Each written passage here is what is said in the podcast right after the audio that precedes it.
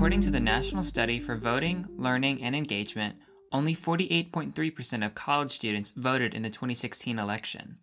Campus political organizations have always been working to increase that number by energizing young people and registering them to vote. This election season, the coronavirus pandemic has made these efforts harder, as it has most things.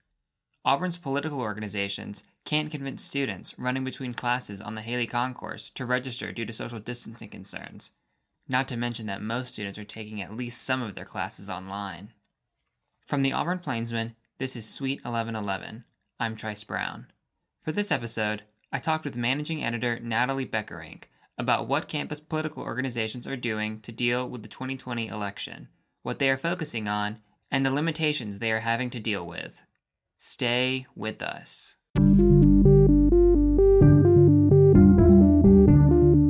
Hey, my name is Jack West, and I'm the editor-in-chief of the Auburn Plainsman. Thank you so much for listening to our podcast, Suite 1111. If you enjoy this podcast, want to support it, and want to advertise with us, this space right here is available.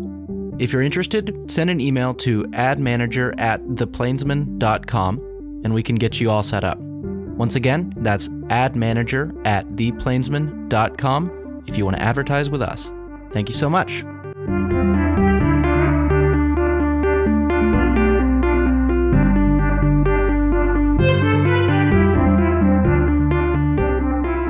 So Natalie, how are you doing today? Fantastic, Trice. How about yourself?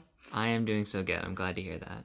So what are the political organizations on campus doing to prepare for the election season? Yeah, so I talked to two of the political organizations on campus, the College Democrats and College Republicans. So the president of College Democrats, Karsten Grove, he was telling me about how they have kind of split their efforts into a bipartisan manner and a partisan manner. So their bipartisan focus is really on voter registration. They want to get people out into the polls or get people registered to vote. He specifically recognized how a lot of this year's freshmen are going to be first-time voters, which is a huge election to be there first. Normally in normal year, they would be out on Haley Concourse. They have a table set up, getting people information on voter registration, where to go, how to change your address if you want to change your voting location to Auburn, that kind of stuff. But obviously, they can't have huge groups of people clustered together during COVID. So what he said that they've been trying to do is reach out to other organizations on campus with a larger reach than they just personally have themselves. And he wants them to kind of help get the word out about how to vote. All right. Did he give any specific examples of organizations? He didn't say specific. He just said, he just said other organizations that maybe aren't as politically engaged. So not another political organization, some general bigger club. Right. Okay. Do you think that because of this method, they're largely limited in their outreach to students who are already involved on campus, and they're really unlikely to be able to reach a lot of students who aren't involved in campus activities? And maybe just go to class? I would say that that's definitely a possibility. Obviously, they're trying their best to get to as many individual students as possible. But yeah, if they reached out to just I don't know exactly who they're reaching out to, but it's say an eMERGE type organization that has a lot of freshmen that just came out here.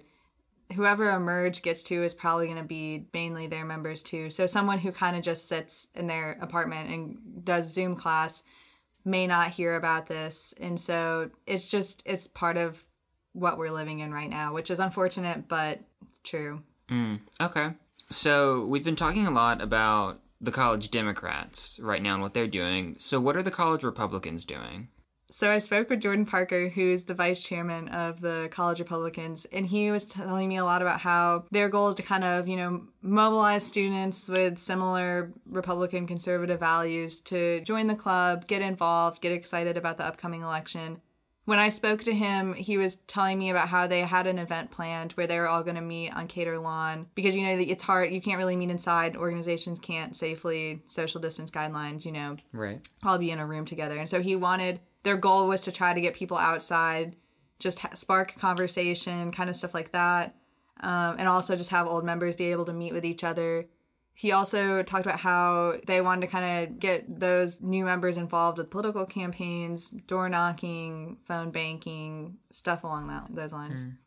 We'll be right back. Hey, this is Natalie Beckerink, managing editor of the Auburn Plainsman. I just want to remind everyone that if you'd like to support Sweet 1111 and the newsroom that creates it, you can log on to theplainsman.com and click on the upper right-hand corner that says Donate. You'll be supporting over 125 years of local, editorially independent journalism right here in Auburn. Once again, that's theplainsman.com and click on the upper right-hand corner that says Donate. Thank you so much in advance, and now back to the show. So you talked earlier about how the College Democrats' work can be divided into bipartisan work and partisan work, and you've already described the bipartisan work that they do. But what about the partisan work? So yeah, Karsten was telling me a lot about how their partisan focus is working on their base of voters. Because this year's so unpredictable and unprecedented, they're kind of trying to reach out to people who may have normally voted Republican, people who were Republican strong back in January, now maybe are unsure because of what's been happening throughout the country. He talked about how they may not have as many differences with Democrats as they normally thought they did. So what did the clubs have to say about how the pandemic has impacted popular feelings about Trump?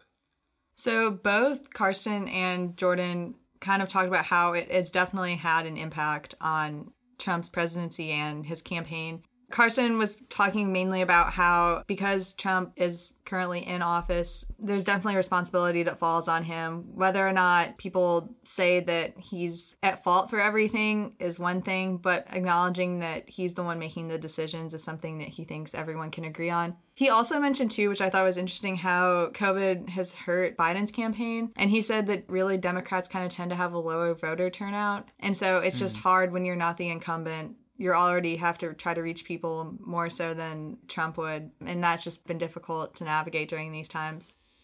Jordan, like I said, also mentioned how Trump has been impacted. He mainly focused, though, on the economic side of this. Mm-hmm. So, like, back in January, Jordan was talking about how great the economy was doing. And then March, everything shuts down. And so, obviously, when one of Trump's biggest points and his biggest focuses has been the economy and that tanks, then everyone in the country just starts to get nervous. People worry about their jobs and they want to get back to work. And so that's definitely going to have an impact on how he runs everything. But Jordan did mention how he believes the economy is already doing a lot better. So he thinks that that will kind of start to help Trump maybe more so as the months go on again, because situations are so unpredictable. We don't know what it's going to look like, you know, next week. But he has hope that the president will definitely be reelected.